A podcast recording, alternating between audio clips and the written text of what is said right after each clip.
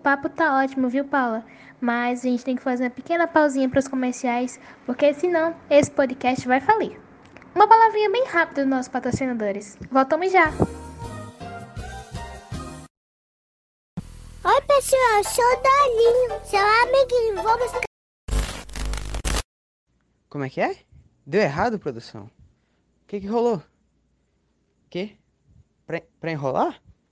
Ah, tá, é. Tá, ok. É. Então, gente, é, o comercial não vai dar certo agora. Então a gente vai deixar para mais tarde. Aconteceu algum, alguma coisa aí que eu não sei explicar. Enfim, para não perder muito tempo, que tá um, é, um bate-volta rapidinho aqui. Você topa, Paulinha? Com algumas perguntas simples e tudo mais. Deixa eu ver aqui. Ah, ah, mandaram aqui no chat e perguntaram o seguinte: Qual assunto matemático você acha mais da hora, assim? Você mais curte? Nossa, meu assunto preferido. Nossa, eu tenho, tenho que ter um tempo aqui para pensar. Tá, eu vou falar o que eu mais uso no meu trabalho. Seria probabilidade, porcentagem. Que eu trabalho, né, com isso. Na questão de dados, estatísticos e, e tal. Então, assim, eu acho que com certeza são esses dois que eu vejo muito na minha rotina de trabalho. Eu basicamente mexo com isso e, assim, e além disso, né? Porque além de estar na minha rotina de trabalho, tá na rotina de todo mundo. Porque sempre a gente vai ter. Vou dar um exemplo é, está na parada de ônibus, tem uma probabilidade do ônibus chegar no horário correto, no horário de sempre. E também tem uma pequena probabilidade dele chegar atrasado. Muitas das vezes ganha a probabilidade maior e muitas das vezes ganha a probabilidade menor. Então, isso são probabilidades é, porcentagem. A gente tá na loja lá. Nossa, agora a loja tá com 20% de desconto. Ou este produto está com 15% de desconto. Então, assim, eu acho que com certeza seria esses dois que são os que eu mais uso, que estão mais presentes é, na minha rotina e na rotina de qualquer um. Eu lembro que foi uma das matérias que eu sofri menos na escola, confesso. E além de divertido, assim, para aprender, né? É bem útil. Eu concordo também. É bom principalmente para saber se aqueles 10% de desconto realmente valem a pena comprando uma coxinha de origem um pouco duvidosa, né? bom, assim, a porcentagem é bem simples de entender. É só a gente lembrar daquelas aulas, sabe, do fundamental, com aquele professorzinho bom de matemática que ensinava que porcentagem era qualquer coisa dividido por 100, ou mostrava aqueles gráficos de pizza pra gente. Nossa, é 100% é todo pintado, metade pintado, 50%. Então, a gente achava naquela época, pelo menos eu, não prestava atenção naquelas aulas. Eu pensava assim, meu Deus, por que eu tô aprendendo isso? E hoje eu uso diariamente na minha rotina. Então, a gente encontra é, pequenos assuntos de matemática que a gente usa na nossa rotina diariamente. Isso é muito incrível. E é isso que eu mais gosto desses, desses assuntos. Bom, eu não posso dizer que eu era um dos melhores alunos na minha época, né? E eu não dava muita bola quando eu estudava. É, mas hoje eu vejo que é bem importante mesmo. E, Paula, vou te lançar um desafio aqui rapidinho, começando de agora. Explicar porcentagem e probabilidade de uma maneira fácil em cinco minutinhos. É, ou quatro minutos, se você desejar. Para poder fazer uma pausa para beber uma água ou um refrigerante Sprite. Alguém tem que fazer um mexão dos patrocinadores quando o comercial dá errado, né? então, eu vou começar é, falando sobre a porcentagem, certo? A gente encontra a porcentagem aonde? Em dados estatísticos, certo? Em dados, em dados estatísticos. É, eu estava até esses dias vendo uma pesquisa do Datafolha que falava o seguinte, que tinha como título assim, que 28% dos brasileiros é, não seguem o isolamento social imposto pelo governo. E, ok, certo? É, esses 28% a gente vai fazer que nem com o professor. Vamos usar o exemplo do professor do fundamental. A gente pega os 28% e coloca sobre 100. Esse 100 é o quê?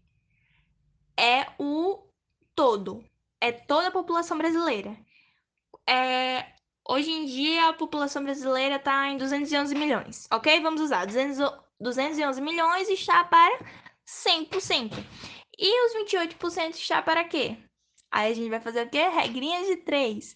E a gente encontra que os 28% são 5 milhões de habitantes. São 5 milhões de habitantes brasileiros que não seguem o isolamento social. Então a gente encontra esse número palpável de pessoas. Porque a porcentagem não é um número palpável, mas com ela a gente encontra os números palpáveis. Então, assim, eu acho isso incrível na porcentagem. Certo, aí você pode me perguntar assim, certo, e os outros 72%? Os outros 72% é, cumprem as normas do governo de isolamento social ou saem em questão de, de urgência, quando eles precisam. Então, esses 72% a gente também pode colocar por 100 e encontrar um número é, palpável, um número inteiro de pessoas. Então, a porcentagem faz isso. A porcentagem pega um, um todo e coloca um número, uma certa porcentagem, porque eles não têm delimitados, é, como eu posso dizer, delimitados números. Então, é uma das coisas que eu gosto da porcentagem, é isso. Bem, é um exemplo bem triste, mas deu para entender. Qualquer número por 100, né? Caramba, mané. Tô tendo uns flashbacks aqui do meu passado, mas parando para escutar é bem mais in interessante do que eu me lembrava, sinceramente. E a probabilidade, como é que fica a história envolvendo probabilidade, Paula? Já a probabilidade a gente usa diariamente também. É, vamos dizer, a gente acorda, a gente sente um clima frio, o vento está frio, você chega na sala, a TV tá ligada e a moça do tempo tá falando que tem uma possível chance de chuva. E de acordo com tudo isso que você tá sentindo, que você tá vendo, você consegue na sua cabeça pensar em que roupa você vai usar para sair, se vai levar guarda-chuva ou não porque tem uma pequena probabilidade de chuva. Não tem a certeza que vai chover, mas na sua cabecinha você cria a probabilidade. E se chover? Se chover, eu não quero me molhar. Se chover, eu não quero passar frio. Então, isso são coisas intuitivas na vida de um ser humano que a gente usa a matemática, que tem como nome a probabilidade. É, ou de jogar no jogo do bicho e tentar adivinhar qual vai ser o animal da vez. Nossa, eu já escutei muita gente, muitos amigos meus. Nossa, Paula, toda a vida que eu vou jogar, eu sou muito azarado. Eu sou muito azarado. Quando eu vou jogar, eu perco. Não tem como, qualquer coisa eu perco. Nossa, eu sou muito azarada porque aconteceu isso comigo. Só que na verdade, é a probabilidade atuando. Basicamente, é a probabilidade atuando. Então, calma aí, Paulinha. Sorte e azar não passam de probabilidade? Então, quer dizer que existe a probabilidade real de eu estar andando na rua tranquilinho, sei lá, indo tomar um açaí e do nada cair uma bigorna na minha cabeça, igual nos calma, desenhos? Calma, calma. Depende. Depende dos fatores. Os fatores à nossa volta. É, vou usar o mesmo exemplo que você usou. Se você passar na frente de uma fábrica de bigorna, a probabilidade de uma bigorna cair aumenta? Aumenta. Agora, se você estiver em casa, sem nenhum requisito de alguma bigorna perto de você, ao seu redor, a probabilidade o quê? Diminui. É a mesma questão de cair um raio na sua cabeça. Quando a gente está num dia ensolarado, sem nuvem, a probabilidade de cair na nossa cabeça diminui.